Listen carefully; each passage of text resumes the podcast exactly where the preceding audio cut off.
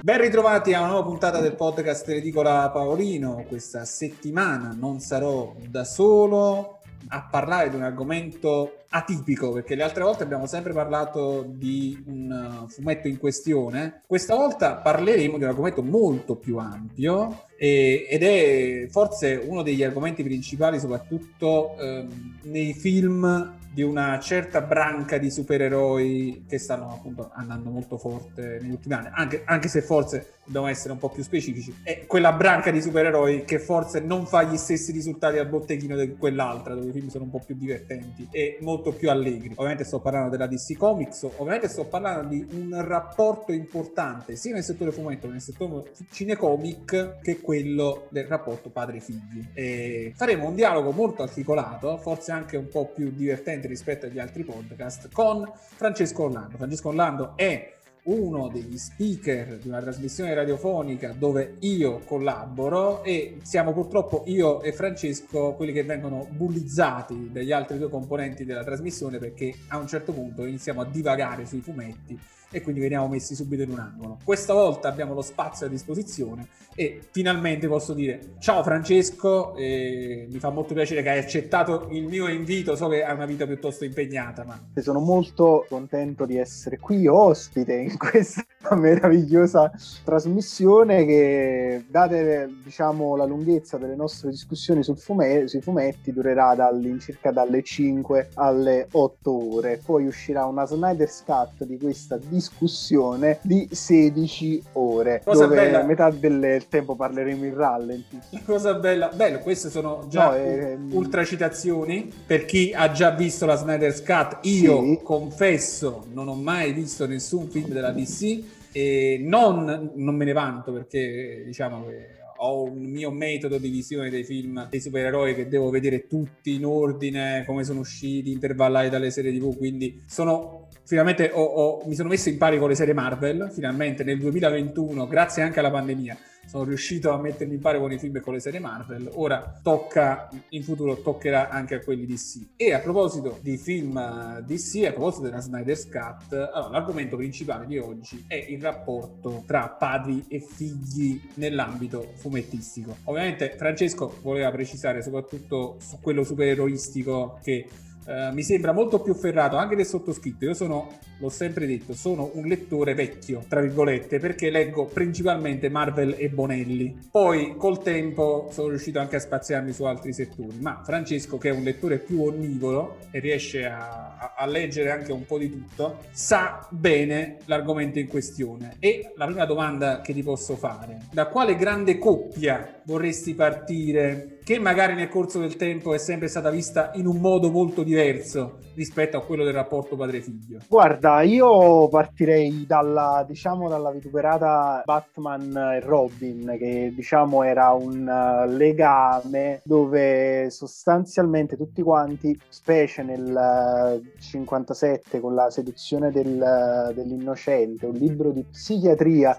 che ha fatto sì che gli americani portassero a bruciare i fumetti in piazza ancora prima della Civil War tra Dilandoghiani all'arrivo di Recchioni e quello appunto dove ci vedevano un rapporto di pederastia, cioè tipo antica, all'antica Grecia quando c'era il giovane che veniva educato in un certo modo dall'anziano.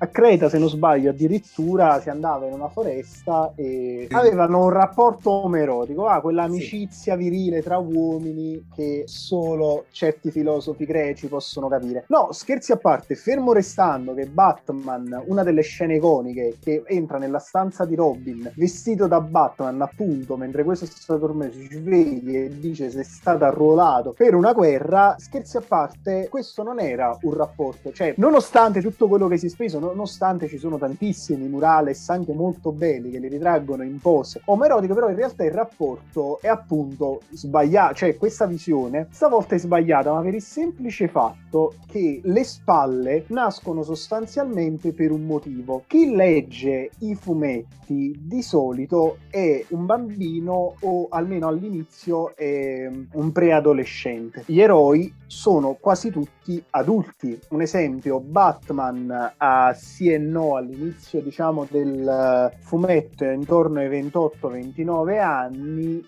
chi si approcciava quando usciva beh, il fumetto mettiamo se aveva iniziato a leggere 28, aveva 8 anni. 21, eh, 21 anni di differenza. Ora come fai sostanzialmente a um, far immedesimare un ragazzino? Certo lui lo leggeva per l'avventura per la cosa però era giusto anche che ritrovasse se stesso cioè trovasse comunque un personaggio in cui potessi realmente immedesimare a meno che non era un serial killer in quel caso. C'erano le prime storie di Joker eh, e, e si immedesimava tranquillo. No però scherzi a parte viene appunto inventato Robin, che era il giovane del barbiere, cioè quello che veniva reclutato per, per imparare il mestiere, che sostanzialmente il primo di Grayson ha lo stesso percorso di Batman, cioè nel senso anche lui perde i genitori. Bruce Wayne lo adotta perché vede comunque la sua stessa storia e lo recluta per incanalare, diciamo, questa sua rabbia. Praticamente questo rapporto per dare un'immedesimazione, il rapporto tra Batman e Robin viene spiegato nelle pagine molto belle di un romanzo che io vi consiglio, che sono le fantastiche avventure di Cavalier e Clay di Michael Chabon, Michael Chabon, che è praticamente uh, uno scrittore statunitense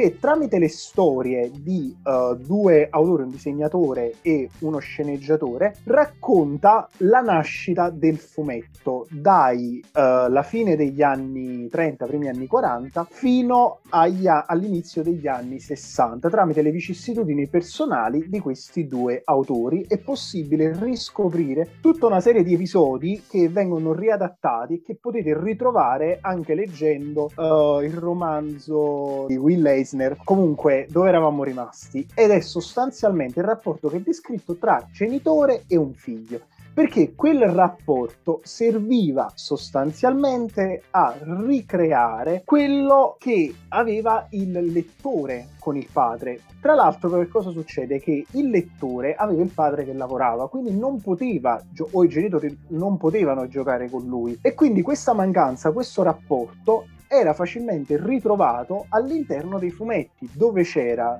un eroe che aveva una spalla, che tra l'altro non solo perché devi avere qualcuno a cui insegnare il mestiere, ma anche perché difficilmente un uh, credo che un genitore possa uh, realmente possa accettare che un figlio faccia queste cose. Cioè, se vediamo tutti i personaggi, è difficile proprio che abbiano un padre e una madre che siano a conoscenza della loro identità e che siano civili, perché combattere il crimine con un padre e una madre padre a cui dare conto è una rottura di cazzo a livello organizzativo, cioè perché tu comunque non puoi uscire sempre, devi, stare, devi trovare mille giustificazioni, mille Vabbè, cose. Sì. Diciamo un po' la vita che passa da ormai 60-70 anni Spider-Man, che pur avendo subito la sorte che, che, ha subito anche Bruce Wayne, Batman, cioè nel senso che ha avuto i genitori appunto morti per cause non naturali, da quello che si è capito poi nel corso degli anni, ehm, Spider-Man è stato cresciuto da, dagli zii. Da... Come vedi, c'è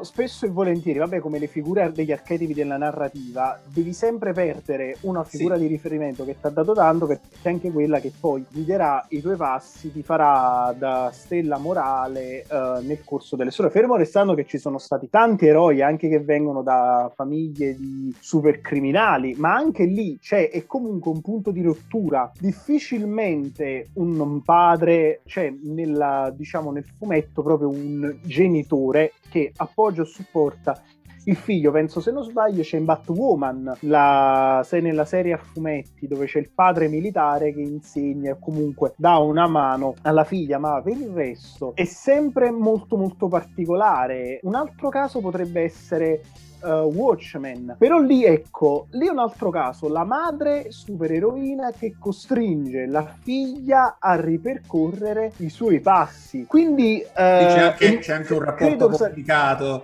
sia tra madre e figlia, sia tra quello che ha dovuto subire poi la madre nel corso sì. del tempo per appunto sì. l'essere una... In realtà i, i, Watchmen non erano nemmeno supereroi, cioè nel senso, a parte Dottor Manhattan, no. che era l'unico vero supereroe, gli altri erano persone normalissime che, ok, sì, erano molto allenati, poi ovviamente Ozymandias... È... Erano vigilanti. Sì, erano dei vigilanti erano... vestiti appunto come supereroi per dare sicurezza alla popolazione. Comunque, uh, ritornando a noi, quindi in realtà il rapporto Batman e Robin è un rapporto che diciamo va a sublimare il padre e figlio, ma addirittura questo noi lo vediamo nel caso del secondo Robin, che è appunto quando viene ucciso Jason Todd dal Joker. Non vi perdete nulla, ve lo consiglio, leggete una morte in famiglia e non vi spoilerò nulla, penso si sa alla fine, cultura generale. Lì Batman attraversa uno stato stadio difficile perché è come se avesse perso un figlio, non un amasio. Ed è molto particolare questa cosa. Tra l'altro, se facciamo la differenza finché non arriva poi il, l'ultimo Robin, cioè quello attuale, che è appunto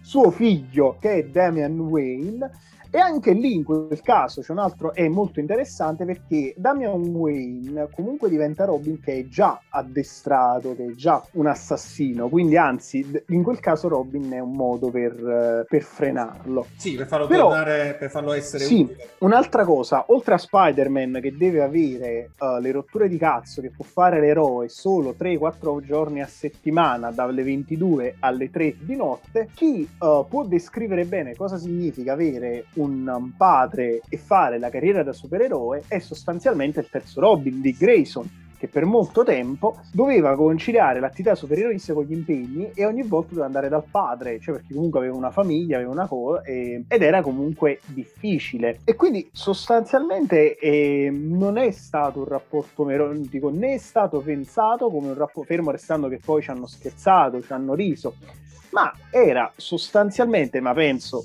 che alla fine la maggior parte dei tuoi ascoltatori, ma penso tutti abbiano capito, al di là delle, cri- delle, diciamo, della satira, era un rapporto semplicemente padre-figlio, ma per due ragioni, quindi ricapitolando, facendo il riepilogo, serviva uno un personaggio con cui realmente una persona, un lettore potesse sostanzialmente immedesimarsi Due, serviva sostanzialmente, era anche un surrogato nel rapporto padre-figlio. Ora, per quanto ti dico la prima cosa, io ti faccio un altro esempio. Chi è il personaggio della Marvel che è più letto e più apprezzato tra i lettori? Credo che sia Spider-Man in generale. Poi ci stanno personaggi ultra, ultra seguiti. Forse io azzard- azzarderei Daredevil, però sono di parte. Daredevil per me, pure per me, è un grande personaggio e anche lì un rapporto molto particolare con la figura paterna, tra l'altro. E anche materna in questo caso. Sì, anche materna. Anche lì, cioè, eh, nel caso di Daredevil c'è una storia molto bella, uh, Father di Quesada, che parla appunto del rapporto tra genitori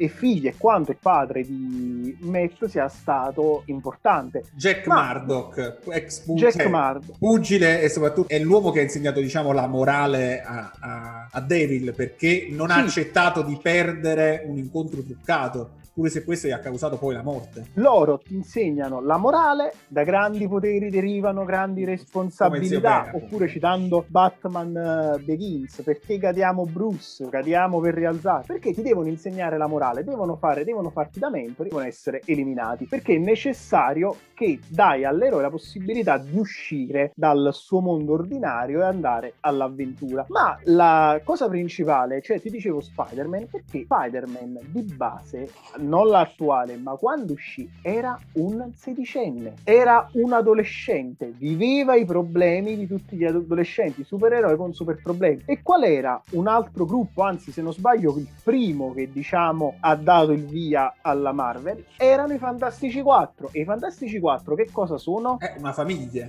Esattamente. C'è fratello, sorella, ragazzo del, della sorella e poi vabbè Ben Grimm che era fuori mano, però diventa parte della famiglia, cioè perché loro, essendo all'inizio gli unici con uh, superpoteri, sono quelli che si riconoscono solo tra di loro. Sì, ma consentiva sostanzialmente a tutti di avere, diciamo, di poter vedere le visioni che vedevano, cioè quello che vivevano nelle famiglie, molte volte lo ritrovavano nei fumetti, il battibecco fratello sorella, zio Ben che era lo zio uh, Ben Grimm, lo zio Burbero, a cui Johnny Storm faceva gli scherzi, Mr. Fantastic, il marito e poi padre che quasi sempre era, uh, nonostante sia molto presente, ma per lo più si estranea nel suo mondo, è assente. E su Storm, le crisi coniugali, Namor che fa l'amante. D'altronde i Fantastici 4 vennero scritti sul suggerimento della moglie di Stellì che gli diceva parla di noi. E appunto, eh, a parte facciamo, facciamo, abbiamo fatto un'infarinatura del mondo americano, dei comics in generale. Io vorrei aggiungere anche un altro. Eh, ora non so a che Vai. punto stai con la lettura o come stai, se hai iniziato a vedere appunto il cartone animato che sta facendo appena Ecco, lì Amazon è diverso. Lì in, in Quindi stiamo parlando di Invincible, eh... che è la creatura di Kirkman che è nata tantissimi anni fa, forse mi sembra anche prima di The Walking Dead,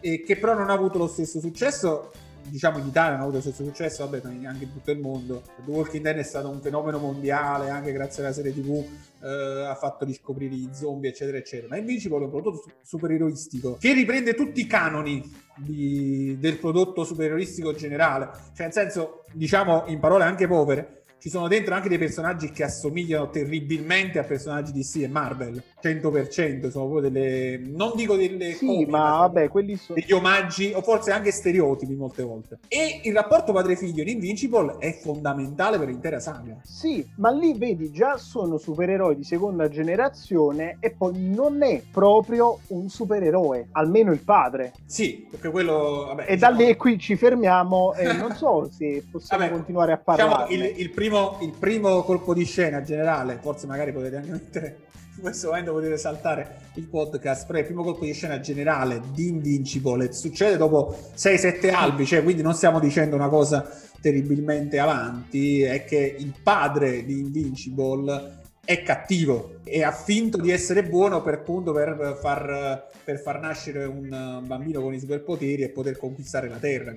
Vedi, però difficilmente uh, anche qui è, ha un padre, ma non è un padre che è presente nella sua vita da uh, supereroe. Qui è molto bello la madre, il rapporto che lui ha con la mamma. Perché anche qui viene riattualizzata della cosa di Kirkman cioè il fatto che finalmente anche i supereroi seppur in questo caso la madre conosce la sua identità. È diverso rispetto invece a un supereroe classico che tiene nascosto a tutti la sua identità anche per ragioni di sicurezza. Ma anche questo è interessante cioè il rapporto Invincible madre-madre normale che poi diventa la bussola morale del figlio. Sì, anche nel corso della serie poi diciamo il rapporto padre-figlio, anche madre-figlio, sarà molto importante perché mh, non voglio anticipare nulla, io mh, finalmente ho, sono riuscito a recuperare tutta la serie di Invincible che mi mancava, cioè nel senso ho fatto scorrere le, le varie uscite in edicola e l'ho rilette, ho riletto metà Invincible tutto d'un fiato in qualche giorno e il rapporto tra padri e figli, soprattutto di questa razza alina molto forte, è fondamentale per raggiungere il finale della serie perché i figli saranno molto molto importanti, soprattutto e dipende da come verranno cresciuti appunto dal padre. Se il padre è cattivo e crescerà i figli con l'idea di essere cattivi, al 90% i figli diventeranno cattivi. Invece se il padre nasce con l'idea che vuole avere una famiglia normale, il figlio continuerà quello che gli ha portato il padre. Invincible è una cosa, è, è proprio quello che cambia la storia di questa razza aliena che arriva sulla Terra per conquistarla. Invincible è buono e anche se scopre che il padre è cattivo, lui rimane buono perché è cresciuto sulla Terra, sta bene sulla Terra e non riesce a credere al fatto che il padre possa essere cattivo. Poi nel corso del tempo questo rapporto anche con il padre verrà recuperato perché in realtà, mm, spoiler enorme, mi fermo qui. E anche perché sennò poi iniziamo a spoilerare pure le prossime stagioni sì, se si vogliono. Perché in realtà la prima stagione sì, su Amazon Prime appena iniziata saranno otto puntate, non so fino a che punto della storia arriverà, ma vi anticipo anche che ci sarà un film con attori in carne e ossa di Invincible in futuro, quindi bello. Sarà molto bello, anche se ho il sospetto che avrebbero materiale per farne 10, quindi. Ma guarda, a proposito di film, ritorniamo sempre al rapporto padre e figlio, i, i criticatissimi film di Snyder si basano tantissimo sul rapporto padre-figlio. C'è, per farti un esempio, quando ci sta, e problema è che tu non li hai visti, quindi io, vabbè, io adesso spoilerò, tu ti sacrifichi per i tuoi ascoltatori, però c'è la criticatissima scena di Batman che sta pestando Superman e gli dice, Superman gli dice salva Marta, che Marta è il nome di sua madre, ma è anche il nome della madre di Bruce che è stata uccisa. Ora tutti quanti l'hanno criticata, wow, ma il problema è che eh, in realtà lì c'è un antico paradigma. La madre è sempre la madre, i genitori sono sempre i genitori. Se così non fosse, Bruce Wayne non sarebbe diventato Batman. Quindi, Quindi Superman sarebbe... Che... Cioè, Superman è nato Superman, cioè nel senso è nato alieno con i superpoteri, è stato trovato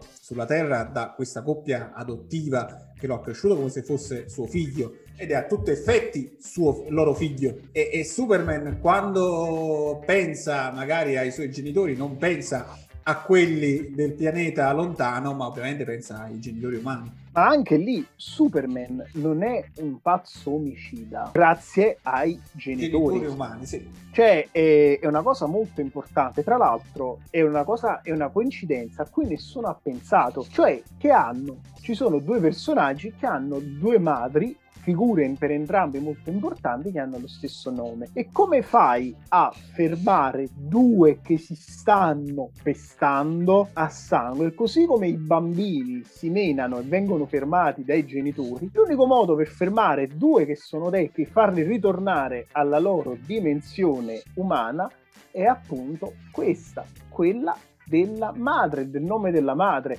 E al momento l'unico cazzo è che probabilmente gli unici ad aver apprezzato questa, questa cosa siamo io, Daniele, che è un mio amico, e Zack Snyder. Zack Snyder della... stesso e Zack Snyder stesso che prima della Snyder's Cut passava il tempo su Twitter ad appiccicarsi con i fan che, perché su... non avevano capito la sua visione. Ritornando a un poco fa, Superman è Superman perché appunto è cresciuto con i valori morali di un padre, di una mamma, eh, genitori adottivi che gli hanno dato questi valori morali. Esiste proprio una saga di Superman che è come se fosse uno dei what if della Marvel, cioè nel senso cosa sarebbe successo se Superman fosse caduto non in America ma in Russia. E quella saga si chiama appunto Red Son, cioè nel senso il figlio rosso. Cosa sarebbe successo? Sarebbe cresciuto secondo un'altra idea di bontà in generale.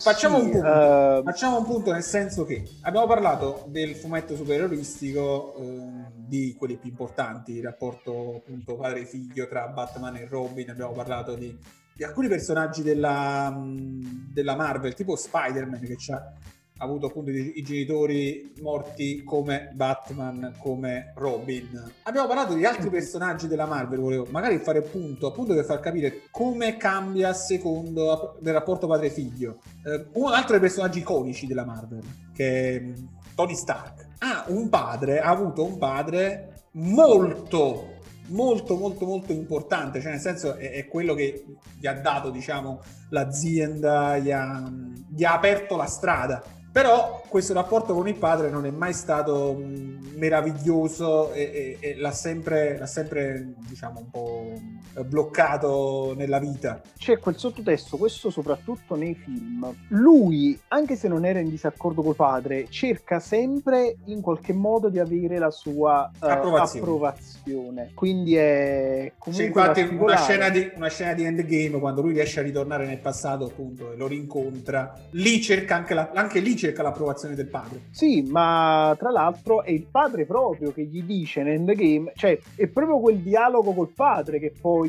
fa sì che alla fine di Endgame Tony Stark faccia quello, quello che, che, fa. Sì, ma è, è molto particolare. Rapporto Stark... padre-figlio, appunto per Endgame, rapporto padre-figlio, Thanos con le figlie con Gamo- esattamente, ma eh, c'è sempre perché nel momento in cui tu decidi di scrivere, scrivendo, tu vai a fare degli archetipi, vai comunque, qualsiasi cosa tu faccia, ci sarà sempre eh, dei ruoli, delle cose e il rapporto padre-figlio che tu lo voglia traslare in spalla eroe o semplicemente mentore, perché alla fine è di solito quella la figura, quella del mentore, a meno che non sia proprio il motore, il padre che va alla ricerca della figlia, c'è una storia molto bella di una miniserie Marvel degli anni 90, se non sbaglio, che è appunto Punisher, Devil e Nomad, che sono loro che vanno alla ricerca, cioè devono proteggere una bambina e c'è questa bambina che ha un rapporto con Nomad, sembra quello appunto di un padre e una figlia, Ghost Rider, vende l'anima per salvare il... cioè sono comunque figure molto molto importanti. Più i fumetti, più gli autori maturano, più vengono affrontati questi aspetti. Ma cioè... anche in The Walking Dead che abbiamo anticipato prima, scritto da sempre da Kickman, c'è appunto il rapporto padre-figlio tra il protagonista della serie e il, e, e suo figlio che dopo poco rimangono da soli, tra virgolette, rimangono senza la figura materna e senza la sostituzione della figura paterna che c'è stata per pochissimo nelle, nei primi albi e anche il rapporto padre-figlio tra Rick e Carl è fondamentale per tutta la serie. Per esempio, eh, la puntata che avete fatto della Disney, cioè fatto, i genitori. Su PK tu dici? No, a parte PK, ma tu, la Disney, ah, Topolino. Sì. sì, diciamo i genitori generali. Quanti genitori ci sono quanti genitori sostanzialmente? Pochi genitori, perché infatti eh, appunto sul Topolino eh, sulla puntata di PK con l'intervista ai ragazzi di Ventenni Paperoni, abbiamo fatto uno speciale sulla, su PK. Parlavamo appunto di, di, un personaggio della serie che era il razziatore, che aveva un figlio e lui era, tra virgolette, uno dei nemici della serie, uno dei cattivi, che nei, soprattutto nei corti dedicati al, al, al, suo rapporto con il figlio si dimostrava essere un padre come tutti gli altri. Voleva che il figlio studiasse per non diventare cattivo, eh, voleva che facesse i compiti, eh, voleva che non combinasse guai, quindi questo rapporto padre-figlio era molto divertente ed è stato molto costruito bene. Nella Disney in generale il rapporto padre-figlio, soprattutto tra i personaggi a fumetti, è quasi sconosciuto perché per parlare appunto dei personaggi generali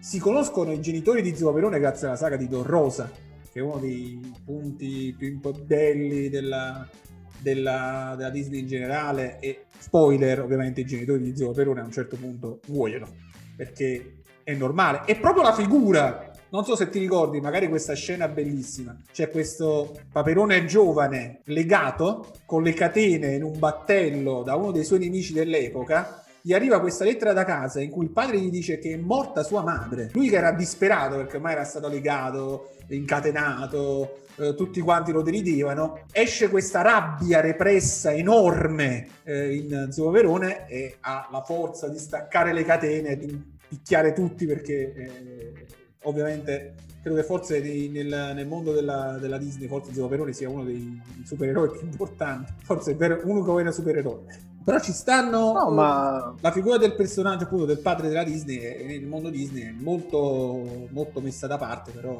qualche, qualche volta che c'è sempre questo rapporto zio-nipote maggiormente. Sì, ma perché in realtà il, uh, il rapporto zio-nipote, anche lì, lo zio figo, cioè quello che ti faceva fare le cose, uh, è diverso rispetto a quello che tu puoi avere con uh, i genitori. O un altro esempio, quando tu, però i genitori diventano importanti quando ti devono dare la bussola morale. Storia di Paperon dei Paperoni, quella di Torrosa. Quando lui vuole fare il guadagno facile e gli appare il fantasma del padre, ci sta tutta la discussione. È una figura che, per quanto sia uh, assente, è molto presente anche uh, nei manga soprattutto negli shonen, difficilmente un uh, si conosce i genitori o si conoscono i genitori de- dei protagonisti. Cioè Naruto conosce l'identità del padre e della madre a metà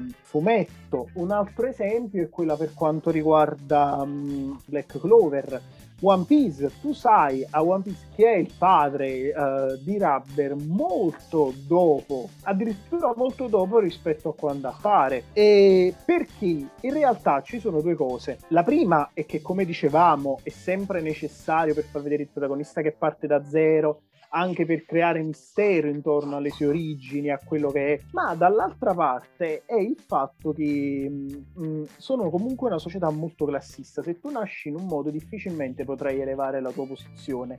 Il fatto che tu, essendo orfano, non vieni inquadrato in una determinata cosa o in una determinata cecchia, i tuoi genitori non sono una determinata, diciamo, non rivestono una determinata posizione, quindi tu sei al di fuori, diciamo, della società, delle caste, perché sei sostanzialmente un senza nome, è più facile che tu possa, eh, diciamo, nei personaggi, diciamo, andare avanti. Fare qualcosa di, di, più. Del, sempre nei manga mi è venuta alla mente la figura di, su Dragon Ball che Goku ha un vero padre, ovviamente anche in questo caso alieno, ma viene cresciuto da un vecchietto che lo trova sulla Terra.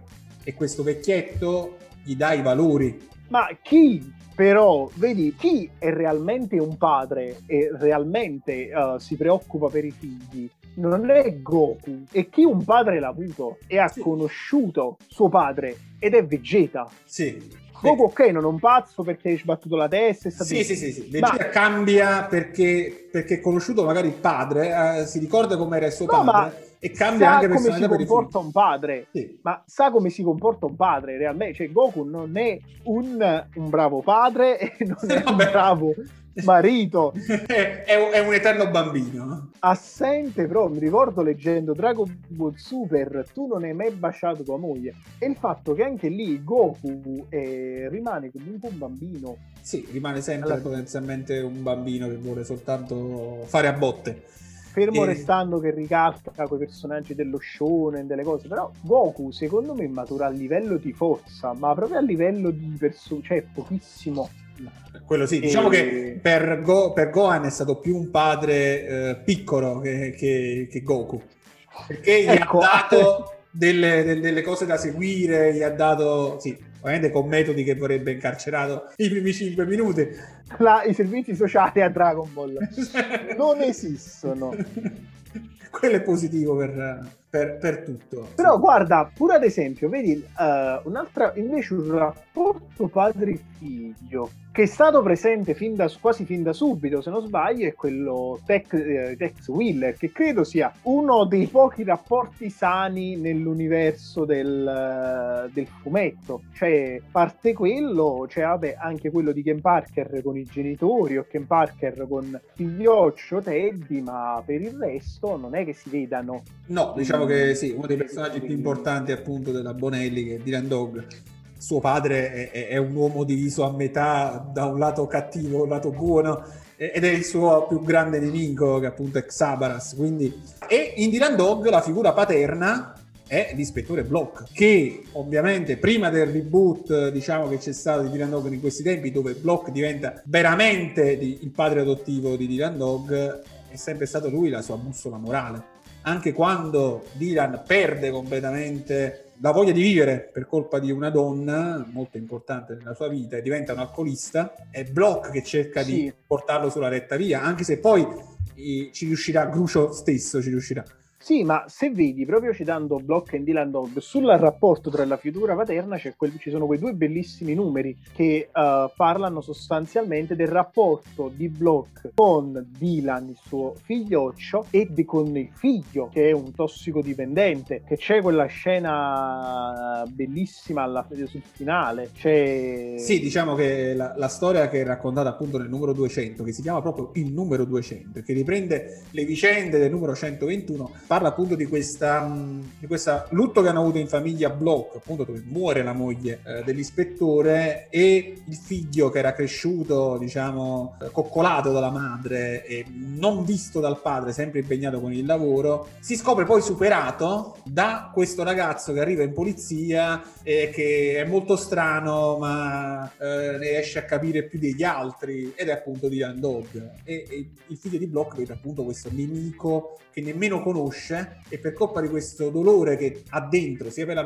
perdita della madre che per il fatto che il padre non, non lo consideri come, come suo figlio, inizia a frequentare cattive compagnie fino ad arrivare a un finale ancora più tragico. E, e, la cosa bella, tra virgolette, è che magari nel reboot appunto di Dylan Dog che c'è ora non si è ancora parlato del figlio di Block, dell'altro, non si è parlato soltanto eh, per sentito dire, quindi può darsi che sia ancora vivo, quindi non, non, non so. Tra l'altro eh, devo recuperarlo e già sai, Davide, già sai.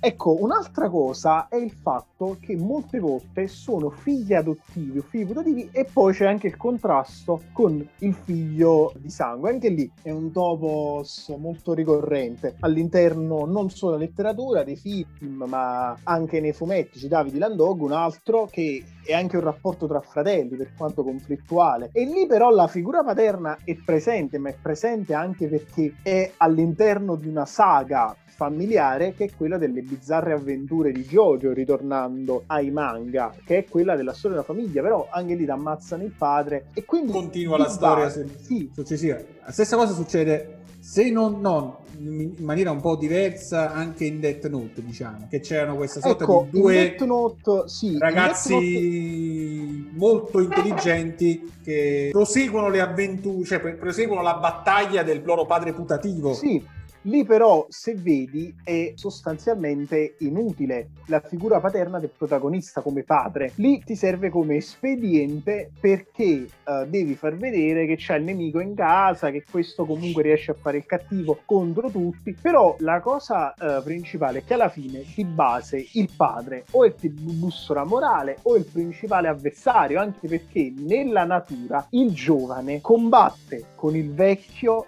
per prendere il possesso del territorio. Cioè, quello che viene descritto è una cosa naturale, dove sostanzialmente è anche facile non immedesimarsi, ma io credo in un certo senso anche capirlo nella nostra, diciamo, memoria ancestrale da animali, non che serve a fare il dramma. Quanto, quanto dramma c'è nel padre che ammazza il figlio non riconoscendo che era figlio, penso a Kukulain che ammazza suo figlio che aveva avuto mentre si stava addestrando, penso al figlio di Circe che ammazza il padre. Per fare appunto questo, questa citazione, Um, nel mondo di Spider-Man, Lizard, che sarebbe il dottor Connors, eh, sbagliando una, una, una, una, formula, si trasforma in un lucertolone gigante. E in uno degli albi, credo di una decina d'anni fa, eh, da Lizard lui mangia il figlio, non rendendosi conto di quello che stava facendo. Cioè, quindi stiamo parlando appunto di, di, queste, sì. di, questi archetipi della narrazione. Nel mondo Disney, eh, il, per fare un appunto dei film Disney, nel Re Leone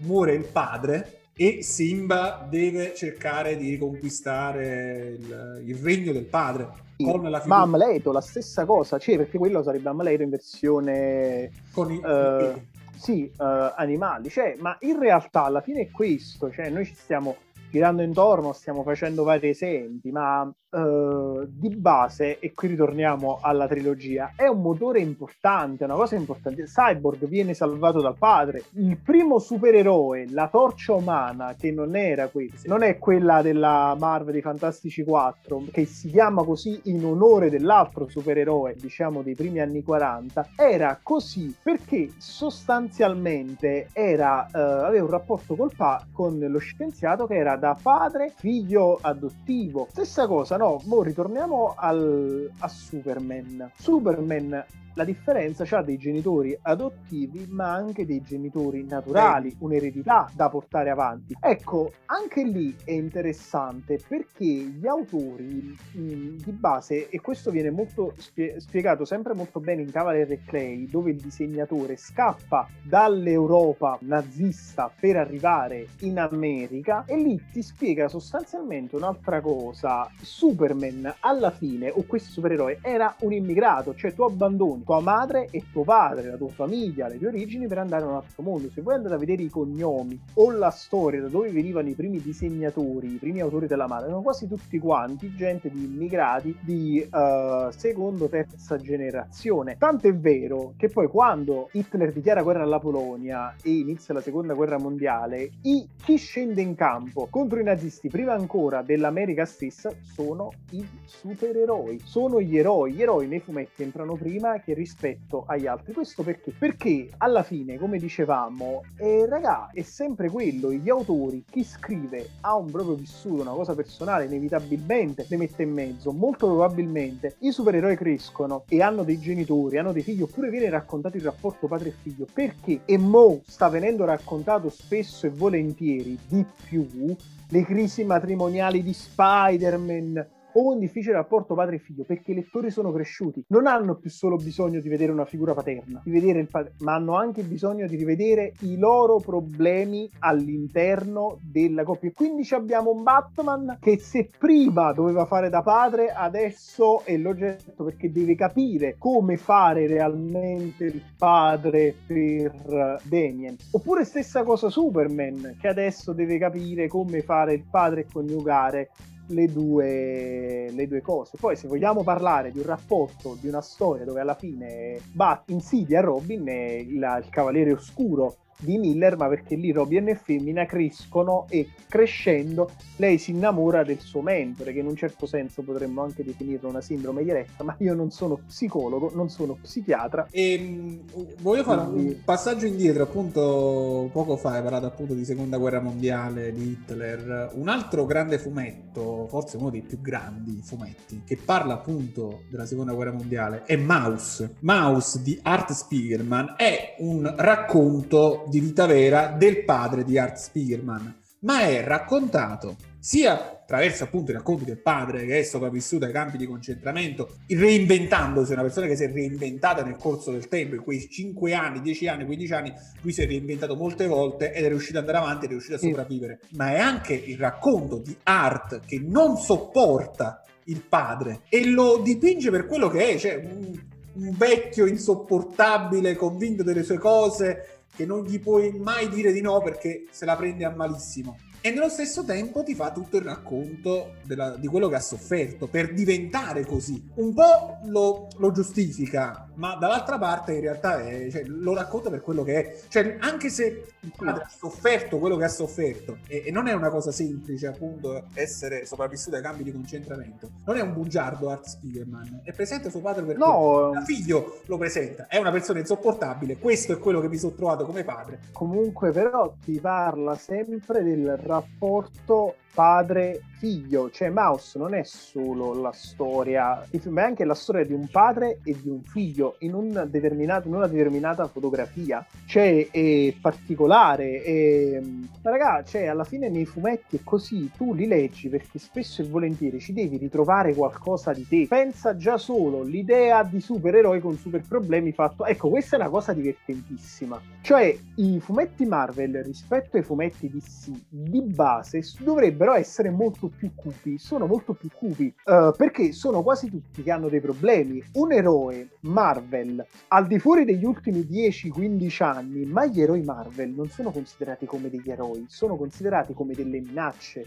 Spider-Man è eroe o minaccia, punto interrogativo? Sono i mutanti, sono considerati pericolosi. Tranne i Fantastici 4, i Vendicatori, e eh, non è che siano proprio visti bene, visto che tra le loro schiere hanno comunque dei terroristi, criminali. Un Hulk, che non è mai visto. Hulk, sì. che, che non è... Ecco, un altro eroe della DC, che pure è molto interessante e si basa sul fermo restando che appunto sono diversi perché sono realmente eroi. Flash è un eroe e fa l'eroe e Flash fa l'eroe perché è una brava persona e se non ci fosse la storia con Rebutto che gli hanno ammazzato la madre quindi lui vuole diventare poliziotto perché cioè, vuole lavora nella scientifica perché cerca di discolpare il padre ma se non fosse ma all'inizio lui era un poliziotto lavorava nella scientifica e uh, lui anche se non fosse Flash sarebbe un eroe perché fa quello che fa il suo dovere, ha un senso del dovere molto forte e credo sia probabilmente l'esempio di come si faccia, uh, di come si è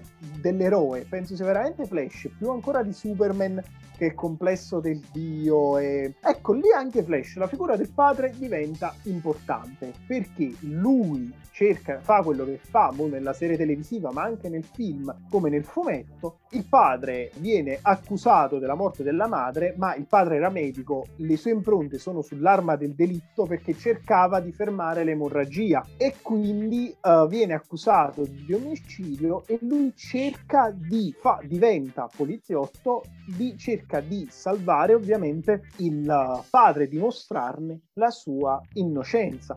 Un altro rapporto molto bello con i genitori è quello di Wonder Woman e sua madre, che deve al tempo stesso è quella di madre e figlia, ma che passa in secondo piano perché Polita, prima ancora di essere una madre, è una regina, è la regina del popolo delle Amazzoni e Wonder Woman all'inizio viene bandita nei reboot e poi diventa ambasciatrice di Temishira, ma lì viene esclusa perché abbandona l'isola. E spesso e volentieri loro non parlano in ragione fermo restando con un attaccamento molto forte, ma ragionano in termini di regina e principessa e devono mettere spesso e volentieri le loro, pers- le loro questioni personali in secondo piano rispetto ai loro doveri. Questo è molto bello. Un altro esempio è Aquaman, che è molto più rifiuto Atlantide perché comunque è cresciuto col padre, fermo restando che mo nelle ultime storie è ritornato ad Atlantide. Però alla fine è molto interessante vedere, cioè alla fine si ripetono le stesse cose, ma è quello che rende anche interessante il uh, leggere i fumetti perché sono il motore del perché siano diventati degli eroi e spesso e volentieri lo fanno per vendicare o comunque rendere fieri quelli che erano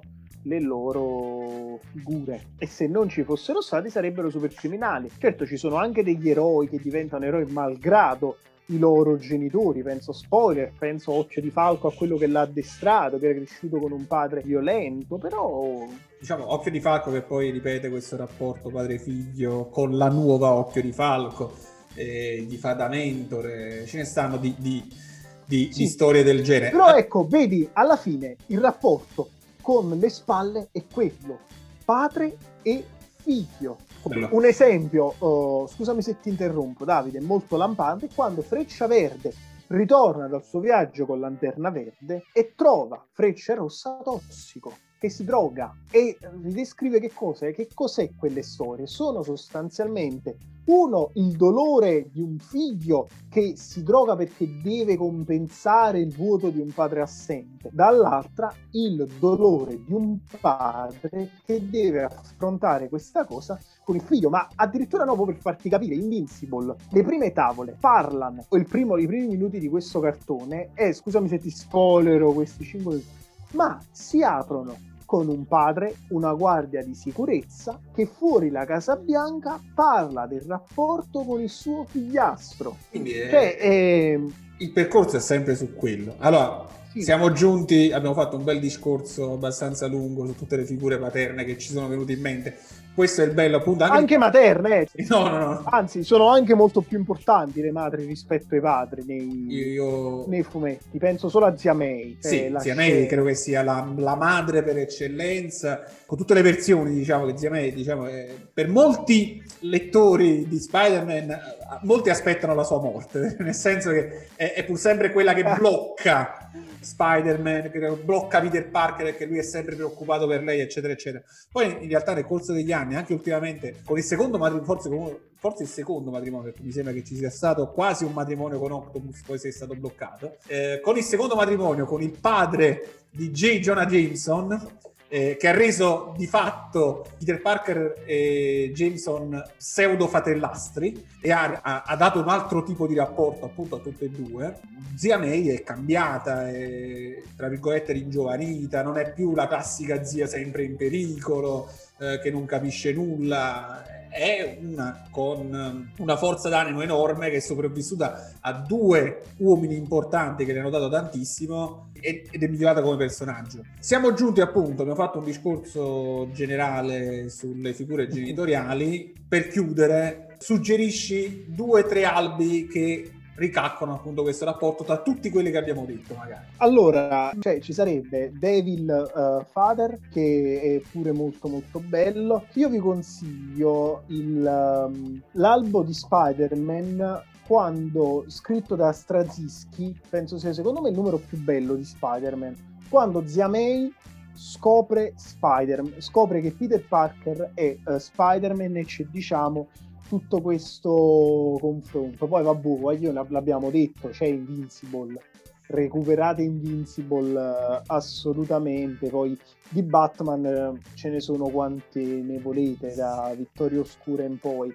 Ecco, sul rapporto Batman-Robin e l'importanza della figura di Robin per Batman, io vi consiglio proprio questo, il seguito del lungo Halloween che è appunto Vittoria Oscura. Poi un altro che potrebbe essere inteso in tema di scontri generazionali, che non ne abbiamo parlato, è quello di Mark Wade, Kingdom Come, dove sostanzialmente i supereroi vecchi con un modello determinato si scontrano con i supereroi nuovi, quelli di seconda generazione, che sono i loro figli e che è banalmente la metafora di supereroi anni 60 come supereroi degli anni 90 iperviolenti che addirittura ammazzano. Per aggiungere a questa lista appunto dico Mouse, che l'ho parlato prima, parla appunto del rapporto padre-figlio, aggiungo sempre un altro elemento supereroistico, ma sempre della Marvel, parlo dell'universo Ultimate di Spider-Man e parlo degli albi successivi alla morte di Peter Parker, che non è un grande spoiler perché succederà, e lì il personaggio di Zia May dell'universo Ultimate è fondamentale perché fa capire il dolore di una donna che ha cresciuto il figlio di suo fratello, ma lo considera suo figlio, ha sempre considerato suo figlio perché ce l'ha in casa da, da sempre il dolore di una donna che dopo aver scoperto anche nel corso del tempo che suo figlio era appunto Spider-Man e che rischiava la vita per aiutare tutti gli altri, quindi sentendosi anche onorata di quello che il nipote figlio ha sempre fatto nel corso della vita, seguendo i consigli che le davano lei e uh, suo marito defunto Ben. Davide, a proposito di Spider-Man, abbiamo dimenticato una cosa fondamentale, la saga Il bambino dentro sì. che parla del rapporto di genitori, soprattutto quello di Harry Osborne. Ci siamo dimenticati della figura appunto di, di Osborne, padre, che rovina Osborne figlio. Eh, che magari chi non ha mai letto i fumetti, ma magari ha visto gli Spider-Man, soprattutto quelli, di, quelli con Tobey Maguire, si capisce benissimo che purtroppo l'Osborne figlio viene plagiato dal, dal padre che gli rovina, tra, tra virgolette, gli, rovina, gli ha sempre rovinato la vita, anche nei fumetti. E, ehm, siamo giunti a questo finale, è stata una puntata decisamente atipica dell'edicola Paolino. Ringrazio tantissimo Francesco per essere stato con me oggi. Mi ha fatto molto piacere questa, appunto, questa chiacchierata. È stata una chiacchierata decisamente appunto atipica perché non siamo partiti da un solo fumetto, ma abbiamo fatto un, una specie di putpurri di, di situazioni, soprattutto perché siamo partiti dal rapporto padre-figlio tra eh, Batman e Robin e siamo arrivati a Re Leone o a anche personaggi bonelli. Grazie ancora Francesco per essere stato con me oggi. Prego, e tu i soldi, Vabbè, poi finita la puntata mm, per il cachet, per... Sì, sì, sì, sì pago, pago in fumetti come al solito paga in fumetti. Tu lo sai, rigorosamente, o se mi devi pagare, rigorosamente Black Sabbath. Cioè... Quando, guarda, te l'ho detto in anticipo già da adesso, visto che ti ho pagato eh. se, nel corso degli, degli, anni con uno dei fumetti, facendoti leggere uno dei fumetti più belli della Bonelli, che per me appunto è Napoleone. Anche lì c'è un rapporto con i genitori di Napoleone che gli, sì. gli sconvolge la vita eh, questo è uno spoiler che vero, non ne abbiamo parlato. Non abbiamo parlato, però il rapporto con i genitori sconvolge la vita di Napoleone e lo fa uscire lievemente di testa. E ne riparleremo magari in futuro con una puntata su Napoleone, dove spero magari di, di, di avere con, con, noi uno dei, degli autori, forse uno dei autori principali. Grazie per averci seguito e buon proseguimento con l'edicola Paolino.